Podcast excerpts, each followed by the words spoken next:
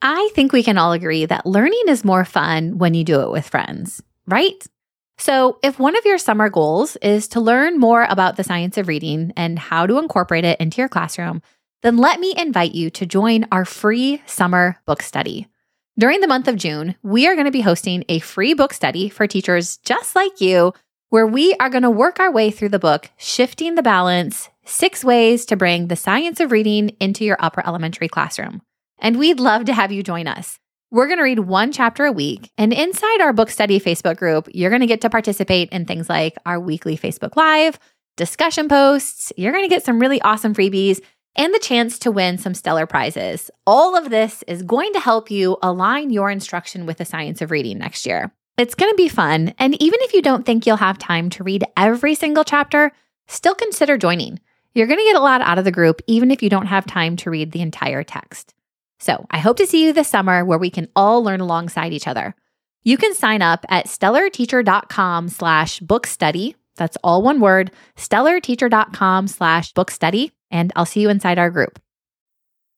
You're listening to episode number 111 of the Stellar Teacher Podcast.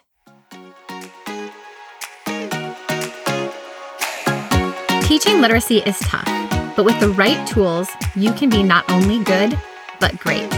Amazing. I'm talking off the charts impactful. Hey, I'm Sarah Marie, a literacy specialist with over a decade of experience working as a classroom teacher and school administrator.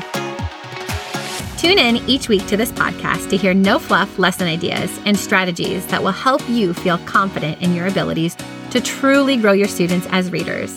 Are you ready? Let's dig in.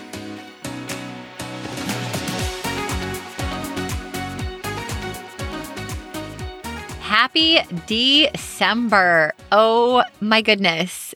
Like, seriously, how did we get to December already? In so many ways, I feel like I'm still like back in April or May of this year, which I know that maybe isn't everybody's reality or experience. But for me, this year has seemed to go by just so incredibly fast. And even if this year has felt fast for you, I do know and I want to acknowledge that I know that these weeks between Thanksgiving and Christmas can really be one of the longest stretches for teachers. So hang in there. The end is in sight. Get your little countdown going. Think about fun little small things that you can do every day, whether it's like special music or a special coffee or something that you can do to just keep your spirits high until the end of the year. And hopefully, today's episode is going to give you some really practical ideas on how you can boost engagement keep kids focused on learning and just have a little more fun with your kids. We are going to be talking all about how to incorporate movement into your literacy block. This is like a part two episode of an episode I released last year.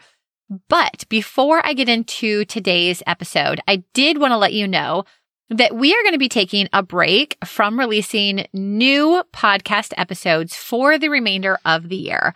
I just think, you know, as I was planning out my content for this year and thinking about, you know, what did I want to talk about and what is my own personal bandwidth for being able to produce content on a regular basis, plus all the other things I do in my business.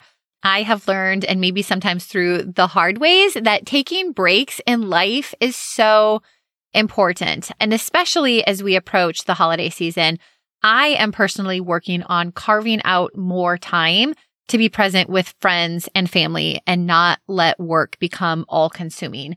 And I would really encourage you to do the same. You know, obviously, if you are teaching in the classroom, you have to be at school during your work days, but you know, consider taking a break from social media during the holiday season. I usually try to put, you know, my social media apps on mute or even delete them from my phone. You know, you might even want to consider deleting your work email app if you have that on your phone, like get rid of it over the holiday season think about taking a break from consuming podcasts or just, you know, doing more things and think about how can I scale back to be more present with my family, with my friends, with the people that I love. So we oftentimes just go, go, go, go, go, go, go, you know, to the point of exhaustion. And especially as we approach the end of the year, it's like, okay, we have been going full steam ahead here since January and rest is important. Balance is important. And here at the Stellar Teacher Company during the month of December, we are making both of those two things a priority. And so one of the things that we are doing is, you know, we've just decided not to release new podcasts for the last three weeks in December. So, our next new podcast episode will come out Monday, January 2nd. We will definitely be back. And I am seriously so excited to kick off year three of this podcast with you. I just, I have so much fun with these episodes. I love the teachers in this podcast community. And so we will definitely be coming back. And we are going to continue to release episodes every Monday for the next three weeks. They are just going to be previously recorded listener favorite episodes. So if you happen to be a new listener, you're kind of in luck because if you want to keep listening over the holidays, we will be releasing new episodes. And if you happen to be a longtime listener and you want to keep listening, there will be some episodes that you can kind of get a refresher on. But like I said, we are going to be just prioritizing taking a little bit of a break. One of the ways we're doing that is not releasing new episodes. I will not be offended if you choose to take a break from the podcast for the next three weeks. Just mark your calendar. January 2nd, you're definitely going to want to return. So, with all that being said, let's jump into today's episode. Like I said, today is actually a follow up to an episode that I released last year around this time. Last year, I think it was towards the end of November, I released episode number 53, which was entitled Incorporating Movement into Your Literacy Block. And I got such good feedback from that episode. You know, so many teachers are saying, okay, I know movement is important. I want to get my kids up out of their desks, you know, even just small little brain breaks that we can do that are still connected to our instruction. This was filled with so many good ideas. So I was like, you know what? There are more than four movement routines you can incorporate. So I wanted to do a second part to that episode. So today is part two, and I'm going to share four more super easy movement routines that you can incorporate into your literacy block or really any part of your instructional day. And they are definitely things that you could start doing between now and the end of school before you go home for winter break. Now, first of all, just in case you're wondering why do we need to incorporate movement? It gets kids out of their desks and moving around, you know, which is going to help with attention. It's going to help with focus. You know, if you think about it, even us as adults, if we are sitting and doing the same thing for long periods of time, we start to get antsy. It's like anytime I'd go to professional development or a conference, it's like I would just start to like tap my pencil, tap my toes, you know, just like whatever, get distracted, want to start to like chat with my friends, which is like the ultimate distraction. And our kids have even shorter attention spans than adults. And so anytime that you can be intentional about getting kids up and moving around, especially in a way that connects to your lesson, it is going to immediately re-engage them, you know, bring them back to the lesson focus and just it's great for engagement and also just like giving them a chance to just get up and move around. You know, we all we all need that during the day. Now, before you incorporate any movement routine, whether it is one of the four that I'm sharing today or one that I shared last year or one that you found somewhere else in the wonderful world of like teacher strategies and suggestions, you want to make sure that you introduce and teach the movement routines with intention to your students. So I kind of want to just share some general tips. If you are new to incorporating movement or being intentional about letting your kids get up and collaborate and move around, make sure that you do these things. First of all, it's a good idea to introduce the routine and explain the big picture, right? So like whatever it is that you're doing. And one of the, let me quickly scroll through my notes. The very first one I'm going to talk about is find someone who. So explain what find someone who is and explain sort of like the big picture so students can get a vision for it. Then you want to make sure that you personally model and demonstrate what this looks like. And maybe you model by yourself. Maybe you get a trusted student who is really good at following directions and they can also help you model and you show students what this movement routine looks like. And then you have a small group of students model the process to the class. So now maybe you've got five or six students up showing what this movement routine looks like. And you're pointing out to your class, this is what they're doing. This is why they're doing it. You know, after this step, this is what they're doing next. And then you're going to have the whole class practice moving. And it's really important that you practice this movement routine before you add in the content because, you know, whatever the movement routine is, it's going to be paired with a comprehension question or a response or some sort of, you know, passage or whatever it is. There's going to be academic content to it. But before your students can start to invest their energy and thinking through the academic content, they need to be familiar and comfortable with the movement routine. Cause sometimes when you put the two together, it's like students are like, Oh, wait, I didn't know where I was supposed to move because I was focusing on the question. Or students are like, Oh, I was, you know, just focusing on the movement that I forgot to answer the question. So actually practice moving a couple times without any content.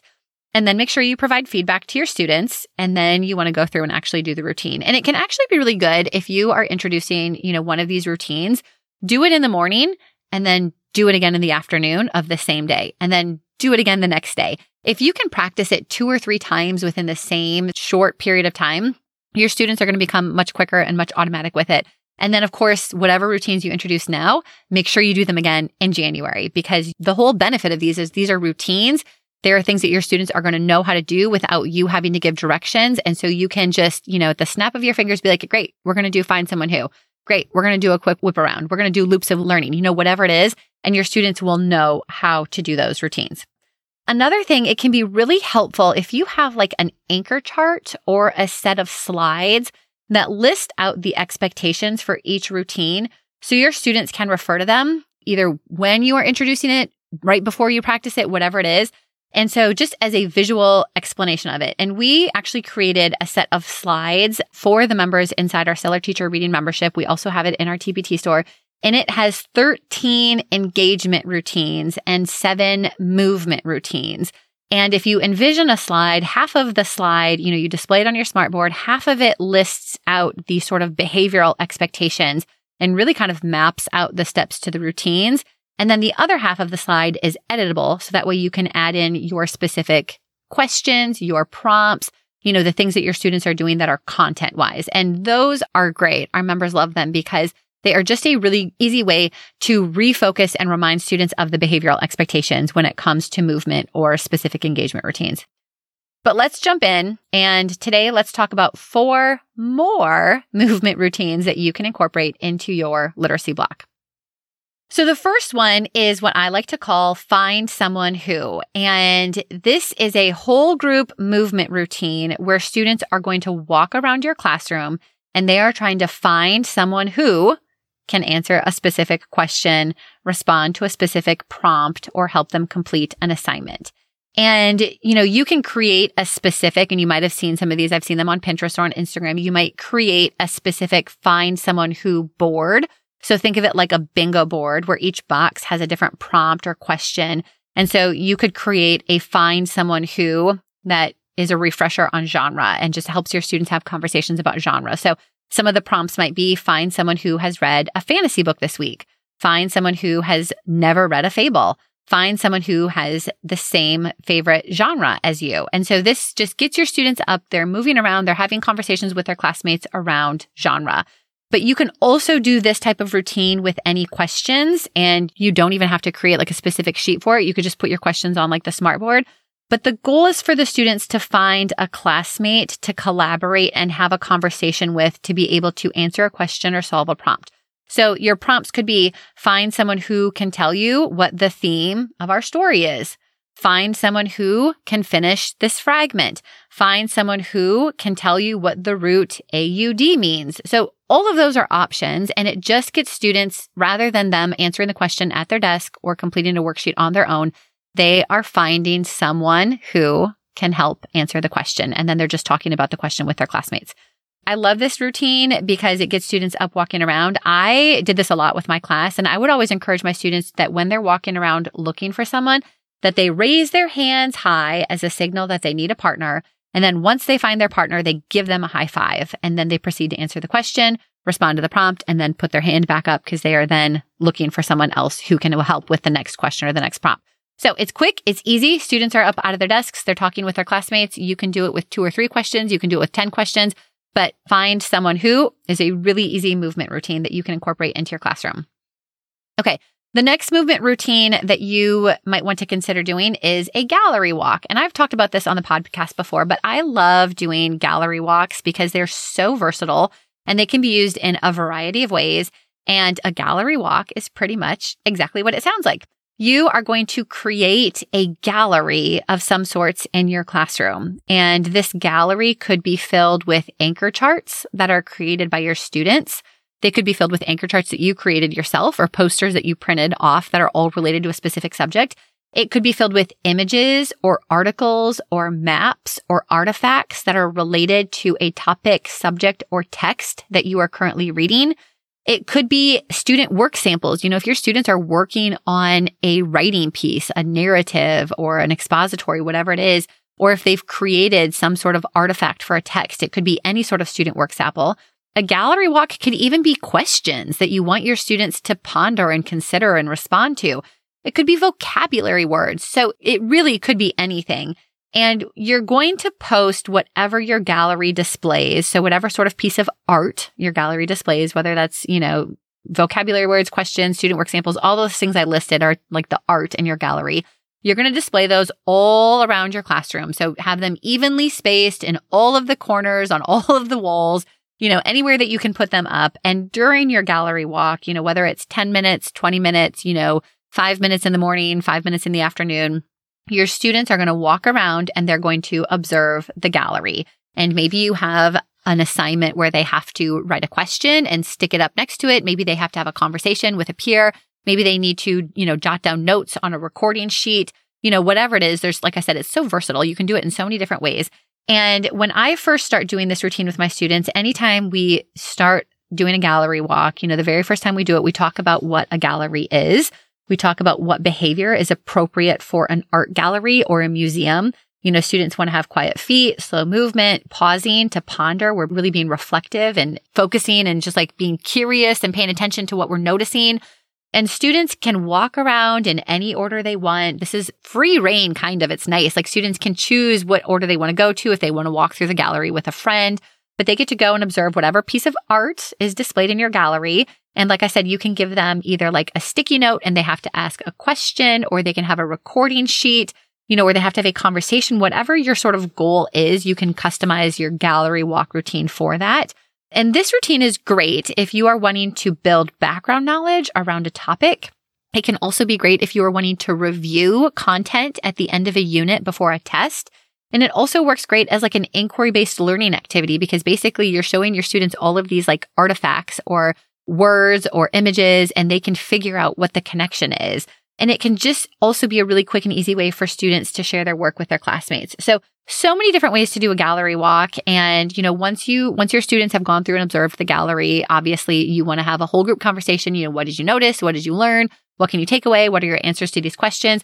But it's just a really easy way to get students up and moving and also, you know, put on nice quiet music. It can also just be a really sort of calming way for students to be out of their desks and still focused and engaging in content. So this can be a good one to do in the afternoon if you sort of need to bring things down a notch or two in your classroom.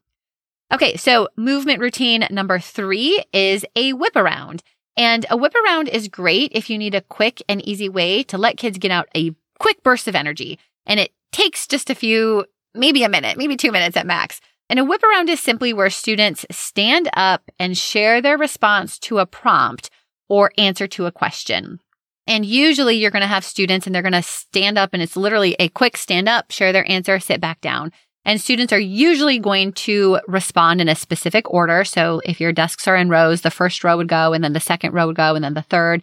You know, you want your students to know the order. So they stand up, they sit down, the person sitting next to them stands up, sits down, et cetera, et cetera. And so the order in which you want your students to stand up and share should be practiced ahead of time. And when you do your whip around, you know, you're going to give your students a prompt or a question and every student in your class is going to stand up and share their response. So this can work great at the end of a lesson, at the end of reading a chapter, at the end of a novel, at the end of your reading workshop for the day. And it might be something as simple as what is a character trait you could use to describe fill in the blank? What is the most interesting detail you learned in the story? What book did you read today? What is one vocabulary word that you thought was important to the text? You know, it can be anything, just an opportunity for students to stand up and contribute to the conversation. And like I said, students stand, they share their answer, they sit back down, and then another student gets to share.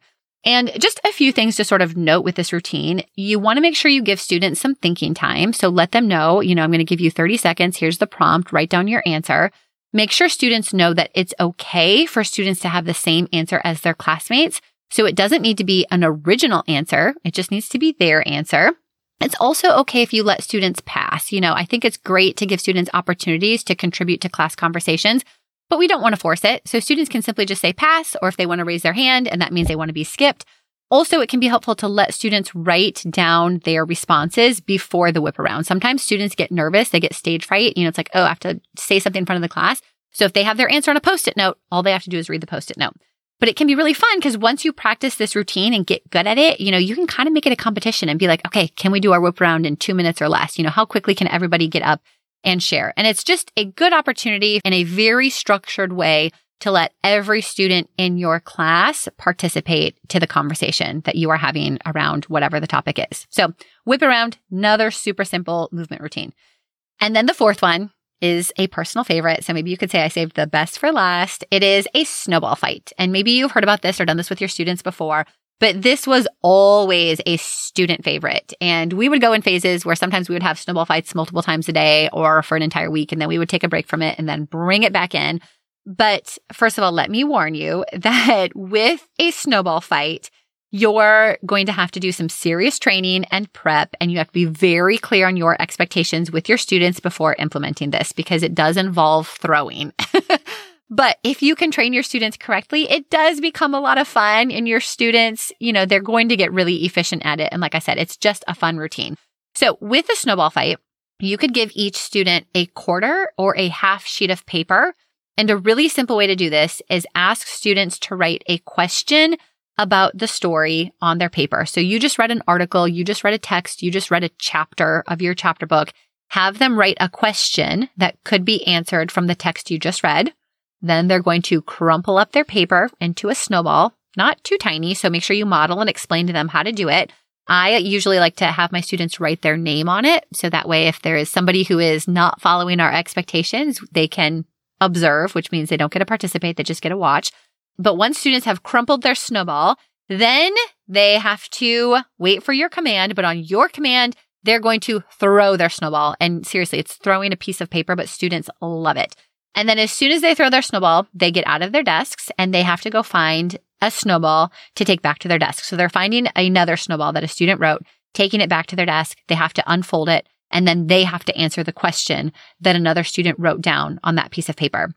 And this is fun because students just love the idea of having a snowball fight. You know, I taught in Texas and we don't have a lot of snow in Texas. And so I would show my students, you know, a YouTube video of what a snowball fight is. And they were like, oh my gosh, this is so cool. And it's like, okay, we don't live in Minnesota, which is where I grew up, but we can still have a snowball fight here in Texas. And it's a quick burst of energy, but then it's somewhat easy to get kids back on task because they have to retrieve a snowball and go back to their desks. But like I said, it's really important to model and explain the expectations. You show them the right way to throw, the wrong way to throw. One of the rules that we had in my class was we were never allowed to throw the snowball at somebody that was like an automatic, you know, one strike and you're out. You never get to participate in a snowball fight again. And I put that into practice once. so my students knew that they could throw towards the wall. They could throw towards the window. They could throw at the ceiling. They could throw at the floor. We just can't throw towards people. But my students loved it. It was seriously one of their favorite routines. And it's something you could do for, like I said, they could write a question and then they answer it. You could give them a question and they answer it. And then they have to reflect on somebody else's question or respond to it. So many ways that you can do it.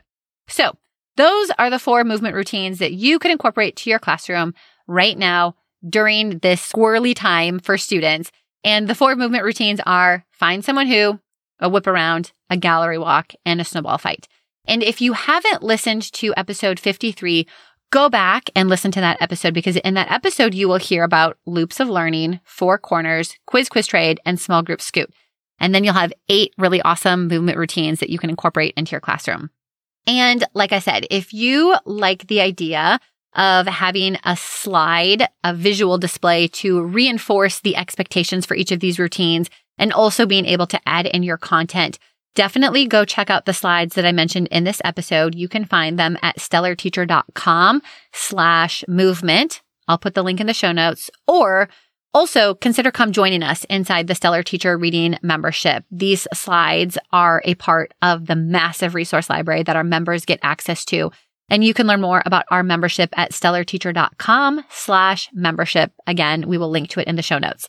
And finally, let me just say that I have had such a fun year of podcasting with you. I seriously enjoy connecting with so many of you, and I just love all of the teachers in our podcast community. So Thank you for tuning in each week. Just a reminder for the next three weeks, we will be replaying past listener favorites, but get excited. New episodes will be released starting January 2nd, 2023. And I hope you have a stellar end to this year. Thanks so much for tuning in to the Stellar Teacher Podcast. If you enjoyed today's episode and are finding value in this podcast, it would mean the world to me if you would follow along and leave a five star positive review. This helps me spread the word to more and more teachers just like you. And don't forget to join me over on Instagram at the Stellar Teacher Company. You can always find the links and resources from this episode in the show notes at stellarteacher.com. I'll see you back here next week.